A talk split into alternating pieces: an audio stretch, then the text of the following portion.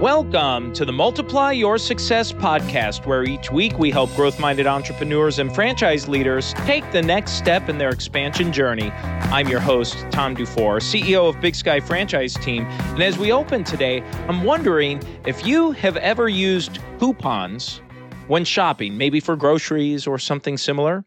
Or maybe you've seen one of those TV shows with coupon experts that purchase carts full of groceries for some fraction of the retail price. Well, if you enjoy free money or fun savings with coupons, you're going to love today's episode. Our guest today is Mark Myers, the CEO at Peak Profit Solutions, and he shares with us how the US tax code is full of what he calls tax coupons that can save businesses and high income earners 30 to 60% in their taxable income. Now, Mark served in the Marines for eight plus years and received the Distinguished Medal Award and Robert A. Mette Award for Outstanding Leadership. Today, he's the founder and CEO of Peak Profit Solutions, a financial services company that for more than 15 years has helped thousands of business owners permanently reduce their tax bill on average by 50% without replacing their CPAs or financial investment advisors. I think you're really going to find this interview fascinating. So let's go ahead and jump right into it. Thank you so much, Tom. Pleasure to be here. My name is Mark Myers. I am a tax savings architect. That's my title, self made. and my business is Peak Profit Solutions tax savings architect. I love that title. And it's part of the reason we wanted to have you on the show here. I know we're about midway through the year at the time of this recording, but people need to be thinking about taxes and all of these different things that are going on regularly. So, one of the things that caught my eye as we were preparing for this is how high income earners can reduce their annual tax by 30 to 60%. That caught my attention. And so a lot of our folks that are tuning in are in that bracket. They're going to be in high income earners, they're business owners and executives and business leaders. I'll leave the floor to you to help explain what that means and how it actually happens. Tom, you just gave me a loaded weapon. in a good way. In a good way. No, I appreciate it. So I would say a quick and kind of fun answer is clip coupons. How do you reduce your tax burden or tax cost, clip coupons. When I say clip coupons, people are like, what do you mean clip coupons?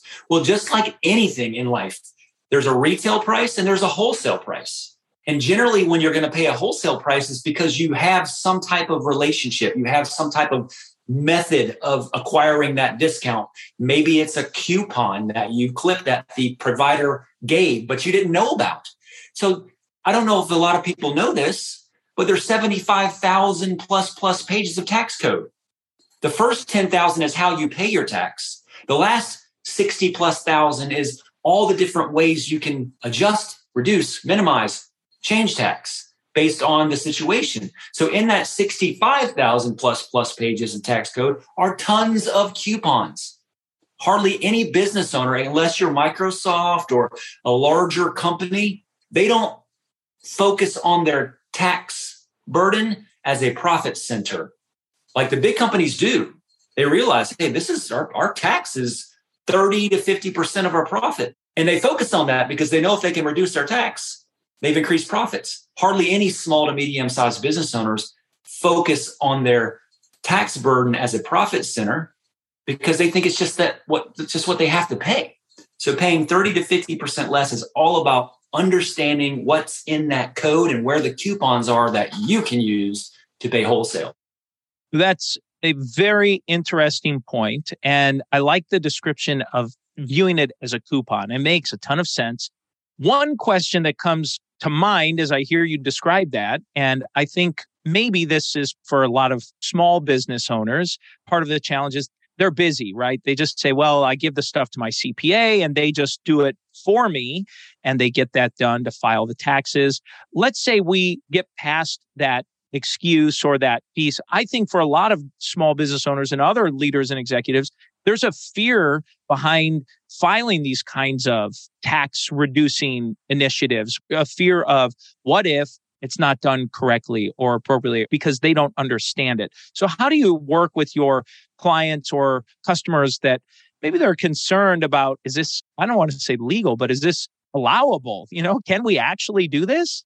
No, absolutely. And I get that question, you know, I wouldn't say ultra frequently, but you know, as far as the legal, is this legal? Of course it's legal, right? Is it essentially what you need to know is that in the tax code, there's a lot of black and white letters. And if you follow the black and white letters to the letter, then you are basically totally fine. The minute you start making the black and white letters gray, twisting and bending, then you could potentially be in a problematic situation. And what is that problematic situation? Are you going to jail? No. Is the IRS going to audit you and maybe say, oh, you should have paid that tax, meaning that you owe us and pay us the interest and maybe a penalty? Well, yeah, that's that's I'd say the worst case scenario of implementing a strategy that you shouldn't have. Of course, I'm never going to guide anyone into implementing a strategy that they shouldn't have. I'm going to guide them into implementing coupons that have been around for a very long time, that have been used over and over. They have tax court precedent. They have, you know, a lot of audit defense in place historically. And as long as you do them right, you're fine, right? That is the key. So I'd say that just like anything, doing it right is very, very important. And here's an analogy I'd like to make with that. Most successful business owners that put their business on their back, right? They started with nothing. And now they they worked hard and and all of a sudden they're starting to make revenue and they're starting to have profits. And then they're all of a sudden they're writing these big checks to the to the feds and the state and taxes. And they're like, wow, this is a huge check. And it's like how they're so busy in their business. The analogy would be what if you just went to your general practitioner in medicine and you had all these issues, all these ailments, all these things going on, and you just relied on your general practitioner to try to solve all your your advanced ailments. They never sent you to a neurologist. They never sent you to an ear nose and throat specialist. They never sent you to an orthopedist right? That's what happens to small business owners because they go to their cpa and their cpa basically tries to take care of everything and they don't send them to specialists. Why do they not send them to specialists mostly because the specialists out there also do what they do meaning that if they sent them to someone else that specialized in this area of the tax code and that area of the tax code, then the your their client is going to say, well, well, maybe I just can I'll just do my tax prep and filing and bookkeeping with you also. So why would a CPA send them away to a specialist when they might lose their client? So I take that problem away because I am the intermediary and the groups that I work with are not interested in doing prep filing, bookkeeping, accounting. They're just interested in implementing their solutions with the appropriate businesses and servicing them. And I play that intermediary role. So that way the CPA never has to worry about, oh, I'm going to lose my client because they're utilizing these advanced solutions with this other group. Interesting. Okay. So, can you give a few examples without giving out any trade secrets or anything here with how you operate, or maybe examples of clients that you've worked with, or an example or two, just to give us an idea of what some of these things might look like. I love to. Yeah, that's fun. So I'll call the first example the chip shot. The, the name is, is irrelevant. It's kind of a pun, a little play on words, because it originated in Augusta, Georgia about 55 years ago. So if you know a little bit about Augusta, Georgia, every year somebody gets a nice little green jacket because they win this ex- this exclusive, you know, this tournament, right? The Masters. So the Masters golf tournament is every year in Augusta. It's been years and years and years, and it's a very small town. And the the world of golf internationally converges on it because it's a huge event. So the chip shot started 55 years ago because people that own houses around the Augusta course, which are already pretty affluent people, by the way, realized that they could rent their homes out for the tournament to corporations that wanted to wine and dine their clients and customers, or to just other spectators that were wealthy that were willing to pay a pretty penny because they wanted to be close to the course during the Masters. So they'd rent it out and go on a little vacation and come back. Well, they lobbied these, these individuals because they knew people that were also in the Senate and Congress, et cetera, and say, hey, we're renting our houses out, but we don't get a lot of tax breaks for our personal residence. We get a mortgage interest interest deduction, which they used, you know, now you don't really get that much of that anymore. It's a limit. You used to get all of it. What can we do? So Congress and the House basically put a little law in place. It's uh, Section 162 and 280A and basically said if you own a primary residence or vacation home or an RV or a boat that has a kitchen and a bathroom and HVAC, and it's not an income property, right? It's just a property you enjoy,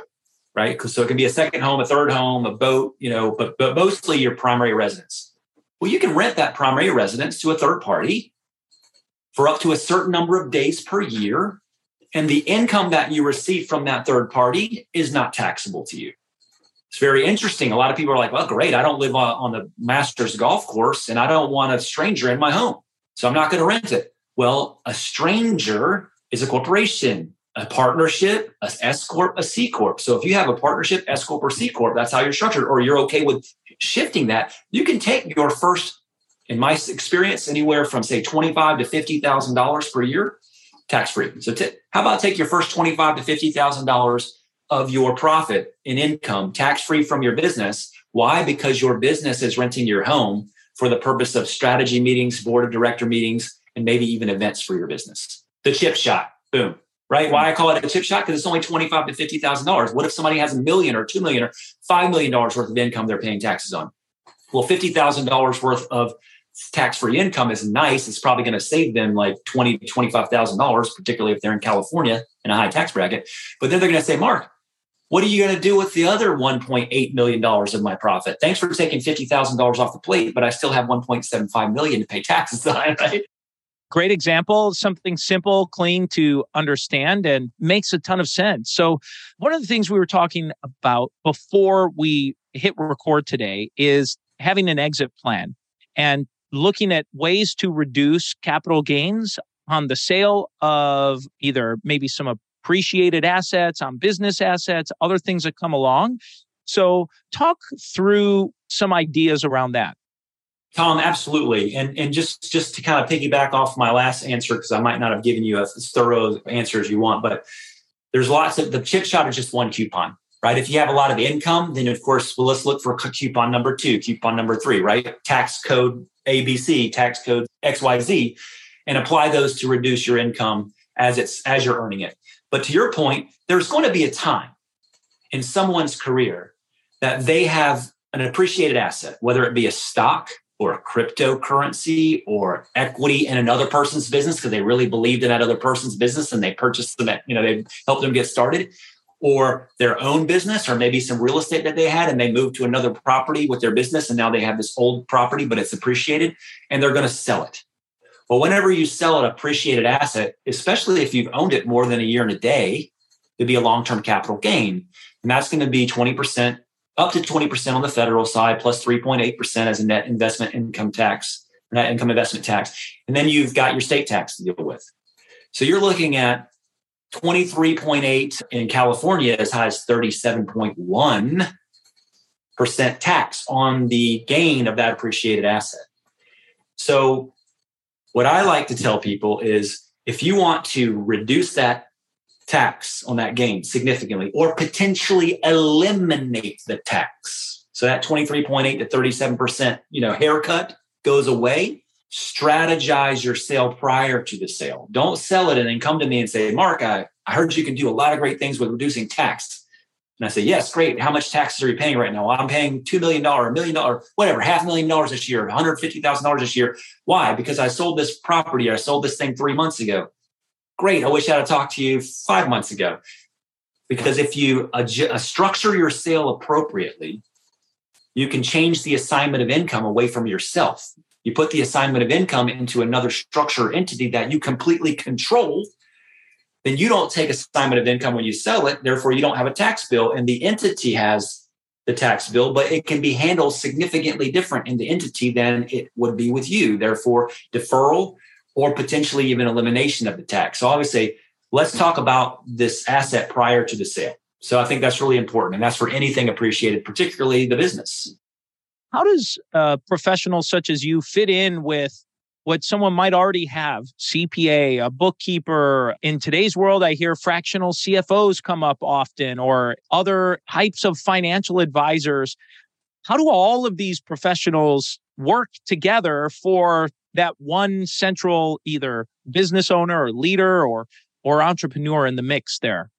Great question. And I would say that it's interesting because as I when I started this, and this has been an evolution over the last 10 years because I was in the financial space prior, but I realized that this is a, a blue ocean. There's not enough people really in this space. I realized that you know most of my clients come from fractional CFOs. They come from CPAs that are forward thinking, not CPAs that are not forward thinking. Uh, they're a little bit more difficult to deal with, but I can. I just have to kind of take it slow and walk them through everything. And then, of course, wealth advisors. So, wealth advisors love re- referring me to their clients because they have some of their clients have a lot of income or a lot of tax challenges. And if I can reduce that tax, what does it give the wealth advisor? More money to to shepherd for them. And I don't tell the I don't tell the person what to do with their money. I just show them how to save it by paying less taxes. So, and with CPAs, as you know, I don't do the tax filing prep, bookkeeping, or recording. So the CPA is not on guard. I'm not looking to take their business. I'm just looking for those clients that are like always complaining. Why am I writing these big checks? Is there anything more that I can do? I heard that this other person pays no tax. Why does not Donald Trump not pay any tax? Like, what is going on? Like, what is what are they doing that I'm not? Those are the ones that bring me in, and we bring those extra layers. So I would say the CPA is like the, the catcher, the wealth advisor is like the pitcher. You know, then they might have some kind of uh, specialist here and there on their like shortstop. But then I come in and say, well, you actually need a second baseman. You don't have a second baseman. And if you knew that you could put a right fielder in, so I, I basically am like an extra coach that comes in and brings these different players to their team. And it's all about each player is all helping them create more business efficiency. And that business efficiency ultimately gives them a tax advantage, like the chip shot hey, it's pretty efficient to have a board of directors meeting every month to really focus on your business, not stay in your business, right? Most people are in it, not on it. So now you carve out the time every month to do a board of directors meetings. Let's do it in your house. Why? Because you can business can rent it from your house. It's a deduction to the business and it's free income for you. So that's really how I play the roles. I come in and bring in the players that need to be on the team and I make sure everybody's working together well and I don't step on anybody's toes. Well, Mark, this is a great time in the show where we make a transition and we ask every guest the same four questions before they go. And the first question we ask is Have you had a miss or two in your journey and something you learned from it? Yeah, absolutely. I'll give you two misses. One is small, and that small miss is, you know, getting, especially in the, the business that I'm in, I represent other groups that spend all their time focusing on helping companies or businesses or high income earners execute a coupon, right? They focus on that sliver of the tax code, and that's what they do best. And that's what you want because you don't want a jack of all trades. You want a group that does this really well and they understand that code really well on this application of code and this efficiency in this group. So I need to know all those groups and vet them because I need to have a big toolbox and I need to have a whole bunch of tools in there. So I made a mistake early on in partnering with a group that did something pretty special but signing an agreement that overextended that. They basically kept me a little bit too captive. And it was problematic when i was speaking to people that needed tax help because i couldn't i was limited in my ability to say well you need this strategy blended with this strategy and that. So there's four strategies you need. Because i did i didn't do my due diligence this one group was saying no no you can't offer any of these other strategies or you can only offer this this and this because so that was a, a small miss initially, but I learned quickly to say now I can't really serve my client because this one group that offers a pretty cool tax efficiency basically locked me down and said, no, no, no, you can only offer us. You can't offer all these other things. So that was a small miss. But the, the huge miss, and this is this is interesting, like my whole career up until 40 years, until I was like 45 years old, was I didn't seek our creator's kingdom first. Right. Seek first his righteousness. I'm talking about the righteousness of our creator and his salvation, and all things will be added unto you. That was a big miss. And until I did that, nothing was balanced. And once I did that, just a handful of years ago, man, everything's in alignment now. Wow, amazing. Well, thank you for sharing that. Well, let's talk about a make or two in your career. You've had a decorated career personally, professionally. Any highlights you'd like to share? Yeah, absolutely. I'd say that making the decision to join the Marine Corps first year of college, University of Florida, was a really good one. It wasn't even planned. It's a long story, so I won't tell you how that happened. But essentially, what I learned from being in the Marine Corps for a little over six years, I was an active reservist, did all my you know my boot camp and my job training and combat training, et cetera. Once I was finished, I would just drill every month. So every month I'd travel to Jacksonville, Florida, and spend two or three days doing what I do in the Marine Corps, which was drive, drive amphibious tanks. And then every year we go out to California and play war games in 29 Palms or Coronado. But that gave me discipline. That gave me resourcefulness. That gave me like a mission completion mindset and an overcoming mindset. And it also kept me from you know straying too much while I was at the University of Florida with regard to all the fun things you can do at a big university. it doesn't care if you show up for class. So that would be a big win for me. Is really that that discipline that I got from my Marine Corps obligation really has been carried out throughout my lifetime. Now, am I dis- as disciplined as I was? Absolutely not, but I still hold some of that discipline there. And of course, the big the big hit or the big you know win is uh, you know obviously accepting the salvation that salvation provides, which is from our Creator, right? Thank you for sharing. Well, and discipline is one of those things that I found just culturally seems to, at least in uh, American culture, seems to be not discussed often in running the podcast and interviewing guests. There's a very consistent theme, which tends to be they're disciplined, disciplined in execution, disciplined in planning and strategizing and thinking and doing what they do. The next question we like to ask is Have you used a multiplier to grow yourself personally or professionally? Well, that's a good question. And I really should probably utilize a little bit more leverage than I have thus far. And I think that it's time for me to do that. But I will say that my leverage or multiplier has really been relationship driven in that as I'm creating relationships with numerous, numerous professionals in the space, wealth advisors, insurance producers, tax pros, you know, fractional C- CFOs, et cetera, it's just created this snowball effect and as it has grown, it's like now I have so much incoming business from people that already trust me and know me, and they already, their clients already trust and know them. So by the time I'm introduced to their client and their professionals already known me for X amount of time, it really has created this multiplier. And that now it's like, okay, I need to really start scaling because I can't even handle the amount of influx of introductions and referrals, which is great because I don't really market my business other than you know, doing a great podcast like this every once in a while. So, Mark, the final question we ask every guest is what does success mean to you? First, it's about serving. That's success. So, if I am serving, I'm successful. First, I think it's an order. It's serve your creator first, your maker, then serve your family, and then serve others. So essentially, if you keep it in that order, you're going to have success there's no there's no way around it right so that is the ultimate success is being in a servitude type position but a knowing the order who do you serve first you you know if you serve if you serve your clients before your family that's problematic if you serve your family even before your creator that's problematic so it really is proper order of, of being a servant very, very interesting. Well, I appreciate you sharing that. And it's interesting hearing you finding alignment in your priorities that you described. And I think back even for my business and our company and personally going through my own realignment in faith. And this would have been maybe five or six, seven years ago. And once that alignment happened, it was incredible to see the change and the transition that occurred because of that. And one thing in particular that I did was commit to tithing and give first.